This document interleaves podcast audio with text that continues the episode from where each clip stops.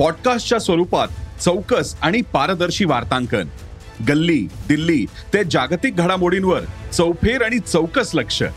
नव्या डिजिटल युगासाठी उदय सकाळच्या डिजिटल भविष्यपत्राचा. जग तुमच्यापासून फक्त एक क्लिकवर. भेट द्या ई सकाळ वेबसाईटला किंवा डाउनलोड करा सकाळ ॲप.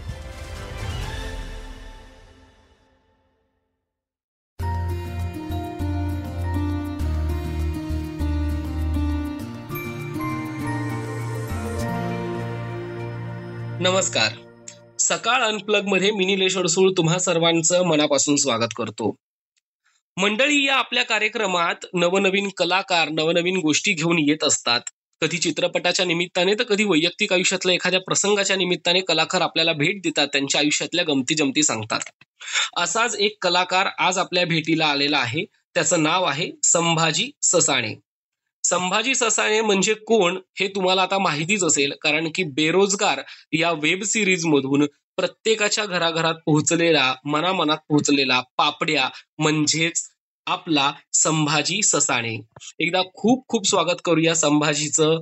संभाजी तुझं खूप खूप स्वागत. धन्यवाद धन्यवाद.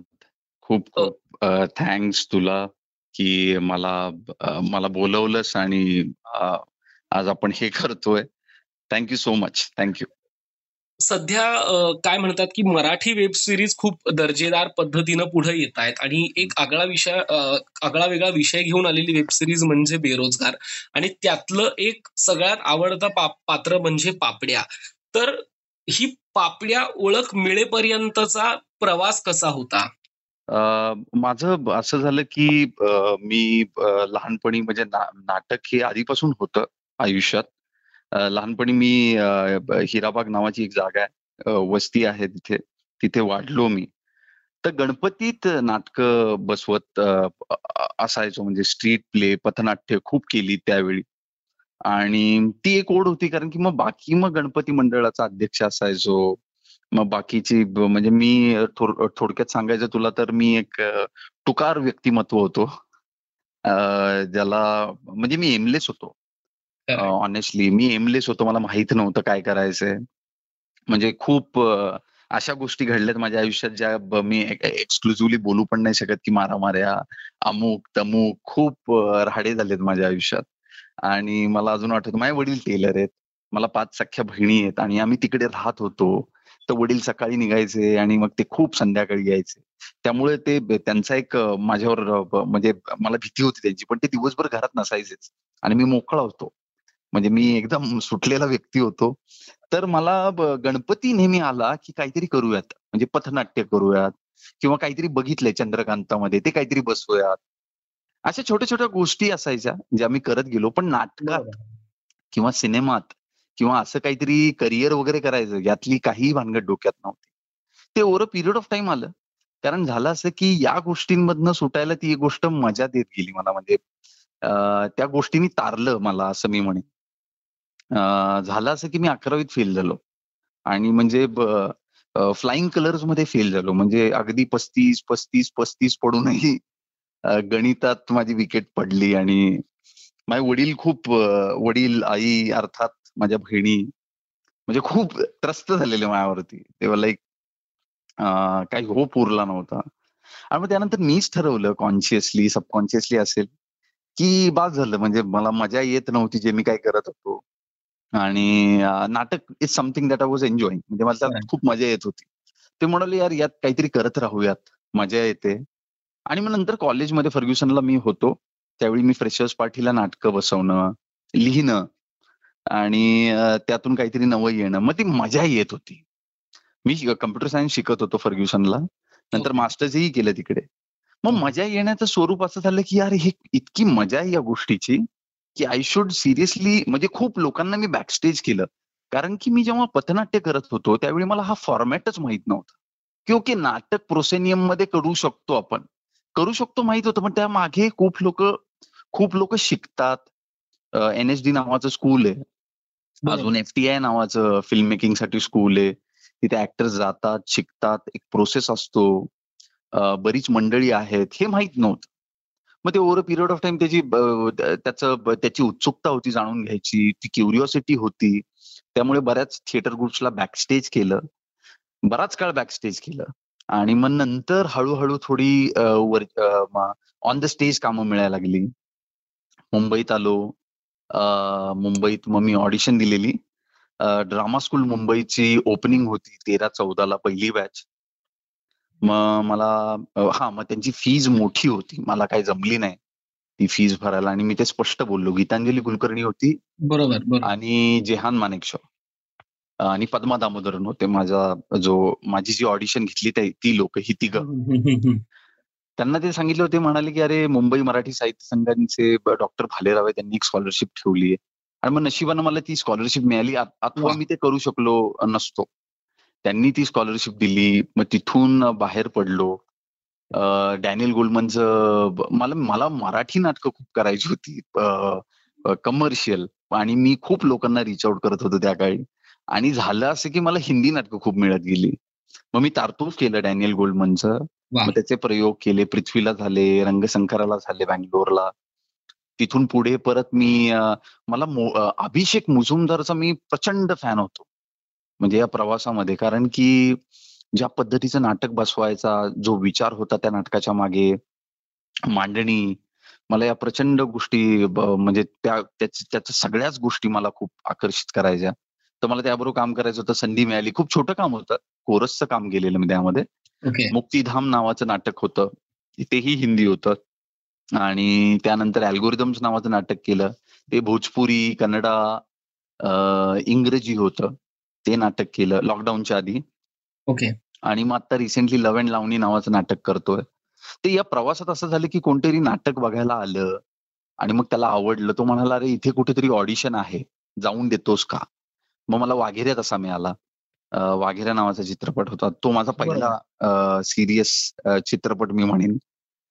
त्यानंतर मला तिथून रेफरन्स मिळाला. एका मित्राने रेफरन्स दिला.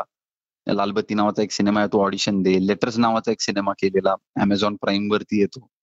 लव अँड शुक्ला नावाचा एक सिनेमा मला आधीच्या कामामुळे मिळाला वाघेरेच्या कामामुळे मिळाला. तर कामातून काम मिळत गेलं. आणि म्हणजे प्रशांत मोरे नावाचा चीफ एडी आहे या प्रोजेक्टचा बेरोजगारचा.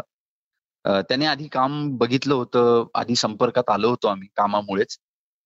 आणि त्याने मला सांगितलं की असं एक आहे कॅरेक्टर तू ऑडिशन पाठव. ती ऑडिशन पाठवली सारंगला ती आवडली आम्ही भेटलो. आणि मग जे व्हायचं ते झालं आणि आज पापड्या असा या प्रवासानंतर पापड्या तुमच्यासमोर आहे बरोबर बरोबर. म्हणजे खऱ्या अर्थात सांगायचं तर रंगभूमीने घडवलं आपल्याला असं म्हणता येईल. कारण काय म्हणतात की रंगभूमीवरचं योगदान आणि तिथून झालेली सुरुवात आज पापड्यापर्यंत घेऊन आली. पण मला असं वाटतं की तुझ्यातला हा जो अवलियापणा आहे तुझ्यातला हा जो काही म्हणजे एक वेगळा तुझा जो स्वभाव आहे त्याच स्वभावाने कदाचित तुला इथपर्यंत आणला असावं की आपण म्हणतो की वेडी माणसं इतिहास घडवतात तसं काहीच तुझ्या बाबतीत आता होताना दिसतंय. पण तू पुण्यातला आहे आणि आपल्याकडे पुण्यातली पुण्यातलं थिएटर किंवा पुण्यातली रंगभूमी खूप वेगळी मानली जाते. म्हणजे कायम आपल्याकडे जसं प्रांत आहे तशी त्या प्रा- त्या त्या प्रांतातली नाटकं वेगळी. म्हणजे औरंगाबादचं नाटक वेगळं आहे नागपुरातलं नाटक वेगळं आहे मुंबईचं त्याहून वेगळं आणि पुण्यातलं तर सगळ्यात वेगळं. तर. पुण्यातल्या नाटकाविषयी तुला काय बदल जाणवतो किंवा काय फरक जाणवतो? कशा पद्धतीचं पुण्याचं नाटक आहे? तर माझ्या आयुष्यात मी असं म्हणजे to be very honest with you की मी पुण्यातल्या नाटक नाटक नाटक ग्रुप्स किंवा त्यांच्याबरोबर खूप काही काम नाही केलं. प्रॅक्टिकली मी जे काम केलं ते हिराबागमध्ये केलं. पथनाट्य केली आहेत गणपतीमध्ये केलंय. आणि मला नाटक सिमिलरच वाटतं कारण मी पुण्यातल्या काही थिएटर ग्रुपचं काम सुद्धा पाहिलंय. असं काही नसतं की ओके पुण्यातल्या थिएटर ग्रुप्सनी उच्चांक गाठलाय आणि औरंगाबादची लोक तसं काही करत नाहीत किंवा कोल्हापूरची तशी काही करत नाहीत. खूप लोक खूप पद्धतीने वेगवेगळ्या पद्धतीने नाटकं बसवतात. खूप चांगल्या रीतीने नाटकं करतात. मला काही ग्रुप्स माहिती आहेत जी कोल्हापूरचे आहेत काही ग्रुप्स माहिती आहेत जे नागपूरचे आहेत. त्यांची नाटकं मी पाहिली आहेत मुंबईमध्ये. आणि ती पण खूप चांगली होती. पुण्यातले काही पुण्यात अतुल पेठे असतील किंवा मोहित असेल यांची नाटकं मी बघायला जायचो आणि मला प्रचंड आवडायची त्यांची नाटकं. मुंबईमधले काही थिएटर ग्रुप्स आहेत त्यांची मी नाटकं बघायला जायचो. मला औरंगाबाद मधले दोन थिएटर ग्रुप्स माहिती आहेत ते आलेले पुण्यामध्ये. आणि भरतला मी त्यांची नाटकं पाहिलेली. खूप छान. पण नाटकाचं असं काहीच नसतं की एका भागातली लोक एका प्रांतातली किंवा किंवा एका शहरातली लोकच उच्चांक गाठतात असं काही नाही. नाटक सगळ्यांचं आहे सगळ्यांसाठी आहे. तो आपलंसं करून घेतो त्याचा एक वेगळा फॉर्मॅट असतो. खरंय खरंय. पण आता मग इतकं सगळं यश मिळतंय लोकांपर्यंत पोहोचतोय ओळख होतीये तर आता घरच्यांची प्रतिक्रिया नेमकी काय आहे? नाही बरंच वाटतच आहे. अर्थात म्हणजे माझ्या वडिलांना तर खूप बरं वाटतं. आईला पण बरं वाटतं. कारण त्यांना एकेकाळी वाटत होतं की बाबा अवघड आहे. याच म्हणजे काय घडेल की नाही माहीत नाही. कदाचित माझ्या वडिलांना एक गोष्टीची भीती होती तुला सांगतो. की बाबा रे काही हो पण आयुष्यात टेलर होऊ नकोस. कारण ते स्वतः टेलर आहेत. तर मला ते सांगत असे. आणि कारण की पाच बहिणी होत्या. खूप कर्ज झालेली. बरंच विकावं लागलं. आणि मग कट्टू आम्ही हिराबागेत होतो. तर त्यांनी खूप पाहिलं होतं. त्यांची एवढी इच्छा होती की टेलर होऊ नकोस. आणि मी बऱ्याच ठिकाणी गेलो ना मग. माझा प्रवास जरा म्हणजे मंत मंडळाचा अध्यक्ष होणे वर्गणी घेणे या तर ते भीतीदायक वाटायचं त्यांना. आणि त्या प्रवासातून मग मास्टर्स केलं कम्प्युटर सायन्समध्ये देवर लाईक हा बाबा ठीक आहे. किमान नोकरी तरी करशील. आणि माझ्या डोक्यात असं नव्हतं की बाबा ही गोष्ट माझं करिअर आहे. हे over a period of time झालेली गोष्ट आहे. मला मजा मला आधी मजा येत होती या गोष्टीमध्ये. आणि त्या मजेचं स्वरूप नंतर असं झालं की यार मला ऑपॉर्च्युनिटीज पण मिळू शकतात कामाच्या. आणि मग ते झालं. कारण की ते असं नव्हतं ना की ते नोकरीसारखं तर फॉर्मॅट नाहीच आहे ना. आम- आमच्या म्हणजे चित्रपट म्हणा किंवा आमच्या ऍक्टर म्हणा. ऍक्टर म्हणजे मी आता बेरोजगार आहे प्रॅक्टिकली समजलं का?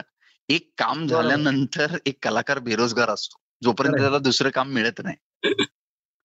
तर तेच आहे. पण मजा येते. एक वेगळा एक वेगळी एक वेगळी जर्नी आहे एक वेगळा दृष्टिकोन आहे या सगळ्याकडे सगळ्यांकडे पाहण्याचा.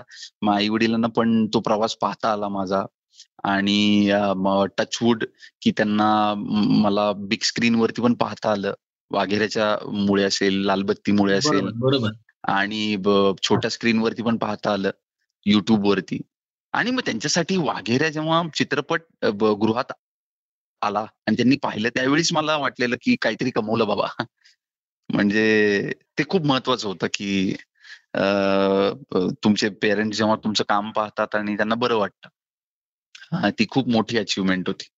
पण मला असं वाटतं की जेव्हा म्हणजे खऱ्या अर्थानं एक यार इथे आपण एक समस्या सुद्धा बोलून दाखवली की जेव्हा आपण बेरोजगार असतो तेव्हा तरुणांच्या आयुष्यात फार मोठे बदल घडत असतात. कदाचित. या समस्येला एका वेगळ्या पद्धतीने भाष्य करणारी ही वेब सिरीज आहे. पण हो. तुला नेमकं ह्या बेरोजगारीविषयी काय वाटतं? म्हणजे याचा अनुभव तू घेतलेला आहेस आणि तू स्वतः तरुण आहेस तर तरुणांच्या मानसिकतेने तू बेरोजगारीकडे कसं बघतो? नाही मी एकच सांगेन सगळ्यांना. म्हणजे माझ्यासारखा मुलगा जर एका स्लम मधून किंवा एका वस्तीमधून किंवा एका झोपडपट्टीमधून शिकून एवढ्या सगळ्या प्रोसेस मधनं जाऊन जर काहीतरी मिळू शकतो तर तुम्ही सुद्धा मिळू शकता. आशा सोडू नका. प्रयत्न करत राहावा. काही ना काहीतरी मार्ग निघतो. कारण की मी खूप आजूबाजूला मित्र बघितलेत की आता काही बातम्या सुद्धा येतात की काही लोक फ्रस्ट्रेशननी नोकरी नसल्या कारणाने वगैरे वगैरे. पण. मी एकच सांगेन की हा part and parcel of life आहे. हे मला over a period of time खूप चांगली मला लोक मिळत गेली. मी असं म्हणेन की खूप स्ट्रेंजर्सनी मला मदत केली आयुष्यात. म्हणजे अनएक्सपेक्टेड लोकांनी मला सांगितलं की इथे हे कर. इथे ते कर. म्हणजे मला इंग्रजी येत नव्हतं तर मी एका ठिकाणी पेपर टाकायला जायचो. तर ते पेपरवाला दादा मला म्हणायचं की आई ऑक्सफर्डची एक शंभर रुपयाची डिक्शनरी विकत घे. तर मी त्याला म्हणालो कुठून घेऊ? तर तो म्हटलं मी उद्या आणतो. तर त्याने अप्पावळण चौकातनं मला आणून दिली. आणि तो म्हणाला की रोज. काय करायचं? टाइम्स ऑफ इंडिया मधनं अंडरलाईन करायचे तीन चार मोठ अवघड शब्द आणि ते रोज बोलून बोलायचा प्रयत्न करायचा लोकांसमोर. आणि लोक हसायची मी सुरुवातीला इंग्रजी बोलत असे त्यावेळी. म्हणजे अजूनही काही उच्चांक वगैरे गाठला नाही मी इंग्रजीमध्ये. पण सुरुवात तर झाली एका स्ट्रेंजरमुळे जो माझ्या आयुष्यात आला. तर अशी खूप चांगली लोक तुम्हाला भेटत जातील. आशा सोडू नका. प्रयत्न करत राहावा. अ, बेरोजगारी इज अ स्टेट ते काय आयुष्य नाहीये. स्टेट ऑफ माइंड आहे ती. आणि प्रवास चालूच राहतो ना. प्रवास थोडी ना थांबतो. तुम्ही तुमच्याकडे रोजगार असो किंवा बेरोजगार असो. काही लोकांना रोजगार असून सुद्धा ते बेरोजगारीच्या स्टेट ऑफ माइंडमध्ये. बरोबर. तर असं काही नाही की तुम्हाला सगळं तेच मिळतं.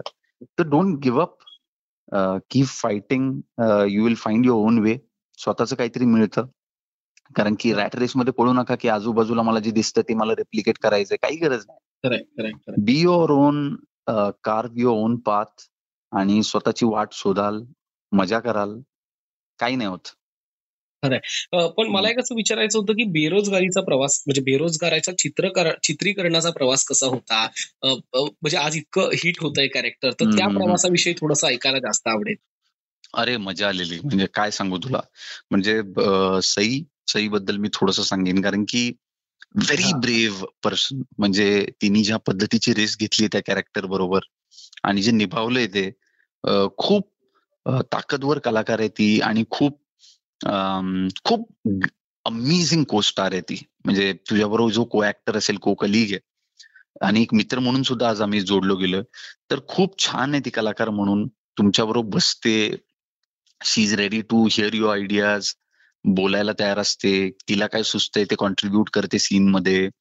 आणि मजा येते तिच्याबरोबर काम करायला. अक्षय पण जगदीश बद्दलचं पण तसं माझा आणि त्याचा आधीच आधीपासून रॅपो होता कारण काही काळ आधी आम्ही भेटलो होतो. बरं. आणि आमचा रॅपो बिल्ड झालेला होता. पण सई बरोबर आम्हाला खूप कमी वेळ मिळाला नाही ऑनसेट जास्त वेळ मिळाला. आणि नंतर अर्थात आम्ही प्रमोशन्सला पण होतो. पण she is an amazing person amazing म्हणजे ती जी सेलिब्रिटी आहे ते काहीच नाही आणलं तिने. सेटवरती. शी वॉज हर क्या सेल्फ बात आहे. आणि त्यामुळे खूप फायदा झाला त्या. आणि ते दिसतं पण तिच्या कामात जगदीशच्या कामात. सारंगबद्दल सांगायचं तर सारंग एक खूप खूप समज असणारा आणि खूप पाहिलेलं आहे करून त्याने. युट्यूब वरती खूप करून पाहिलंय त्याने. आणि स्वतः नट अस- असल्या कारणाने त्याला त्याला सटल गोष्टी समजतात. कारण की आजपर्यंत कोल्हापुरी भाषा खूप लाऊडनेस वरती असोसिएट होती पण तसं नसतं खऱ्या. आयुष्यात मध्ये खूप सटली बोलतात लोक. म्हणजे एक शिवी जरी दिली मग ती रांडी या का साईज भावा तर ते एवढं झालं की मग नंतर नॉर्मल कॉन्व्हर्सेशन होते लोकांचं. खरं ते तसं दिसत नाही भरपूर वेळा. बरोबर ती सटिलिटी आणण्याचं खूप स्पेसिफिकेशन सारंगचं होतं की त्याला काय हवंय. या गोष्टीची खूप क्लॅरिटी होती त्याला. सौरभ शामराज जो रायटर आहे त्याला खूप क्लॅरिटी होती की त्याने का लिहिले ते. त्याचा. रिसर्च काय आहे त्यामागे आणि या सगळ्या म्हणजे सगळीच भट्टी जमून आली. म्हणजे आम्ही तिघच सोडा पण मी तुम्हाला एक सांगेन खूप कौतुक मानेन मी. जे ज्युनियर आर्टिस्ट होते माझ्या वडिलांचा ज्यांनी रोल केला जगदीशच्या आई वडिलांचा रोल त्यांनी केला अजून सईच्या आई वडिलांचा असेल रोल त्यांनी केला. त्यांनी अप्रतिम कामं केली. ज्यांनी पोलीस ऑफिसर केलाय. सगळे जे छोटे छोटे कलाकार सुद्धा आहेत त्यांनी अप्रतिम काम केले म्युझिक अप्रतिम होतं रायटिंग अप्रतिम होतं. अर्थात सारंगचं दिग्दर्शन आणि ऍज अ क्रिएटर त्याचा अख्खा अख्खा जो विजन होता तो खूप क्लिअर आणि क्लॅरिटी वाला होता. त्यामुळे आम्हाला खूप सोपं गेलं.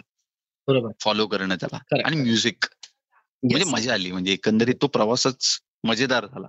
खरंय खरंय. अगदी आपण एक शेवटचा प्रश्न घेऊया की मगाशी तू मला म्हणालास की तुला गणेशोत्सव मंडळाचा तू अध्यक्ष होता आणि मला असं आता आपण अगदीच अवघ्या काही दिवसात गणपतीचं आगमन होणार आहे आपल्याकडे. वीस पंचवीस दिवसात आपल्या घरोघरी गणपती येणारे मंडळांमध्ये गणपती येणार. जवळपास दोन वर्षाच्या या करोना काळानंतर हा एक मोठा गणेशोत्सव आपल्याला बघायला मिळतोय. तर. गणेशोत्सवाविषयीच्या तुझ्या आठवणी पुण्यातला गणेशोत्सव आणि एकंदर तुझी कशी धमाल असणार आहे या ह्याच्यात किंवा तू इन्व्हॉल्व्ह होणार आहे का? या सगळ्याविषयी एक, ऐकायला आम्हाला आवडेल. नाही माझ्या घरी गणपती बसतो पाच दिवस असतो. त्यामुळे घरी तर डेकोरेशन होतं त्यात मी इन्वॉल्ड असतो. आणि मी जातो खूप बाहेर. म्हणजे पूर्वी तर आम्ही जायचो मित्रांबरोबर बाहेर पडायचो. त्यावेळी रात्रभर आम्ही फिरायचो डेकोरेशन बघायला पुण्यामध्ये अख्ख्या. मुंबईत जायचो मी कधी कधी मग मुंबईला लालबागचा गणपती सगळ्यांचं दर्शन घ्यायचो. गणपती म्हणजे एकदम एकदम जवळची गोष्ट प्रश्न. जिव्हाळ म्हणजे जसं की छत्रपती शिवाजी महाराज जिव्हाळ्याचा प्रश्न आहे माझ्या आयुष्यातला. म्हणजे लहानपणी मी छत्रपती शिवाजी महाराजांना ऐकत ऐकत मोठा झालो.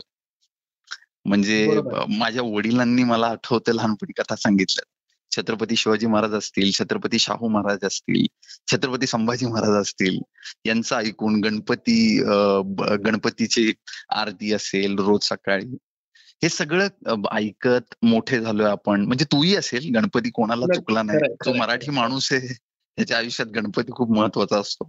तसंच यावेळी पण धमाल असणार आहे. मी हिराबागला जातो जिथे आमचा गणपती असतो. तिथे दर्शन घेतो. मुंबईला जातो मी लालबागला. बऱ्याच ठिकाणी जातो मी.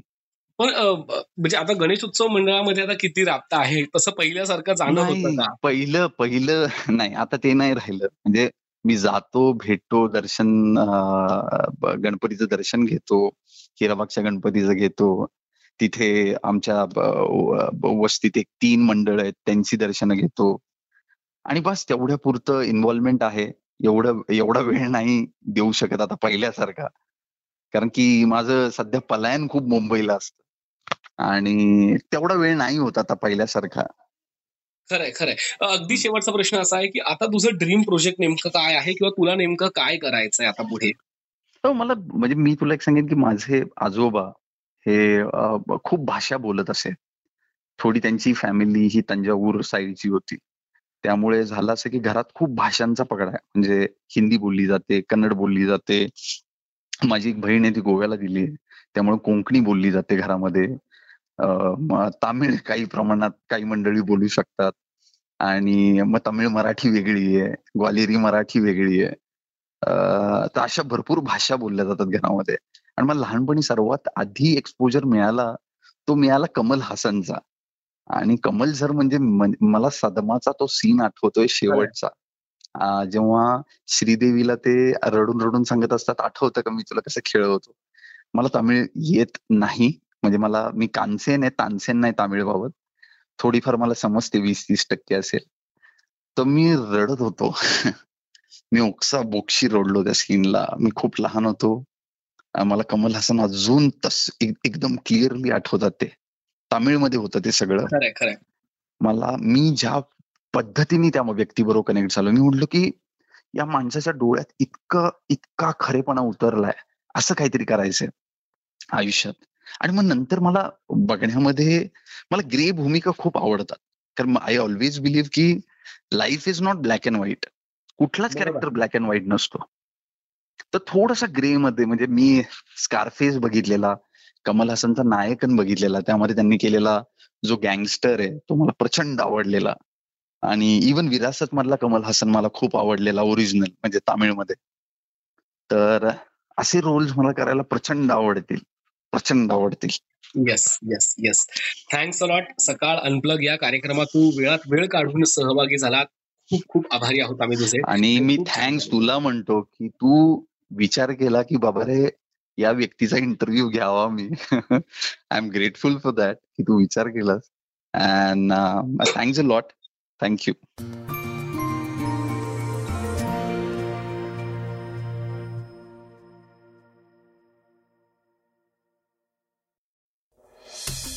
वाचा बघा आणि आता ऐका आणखी बातम्या.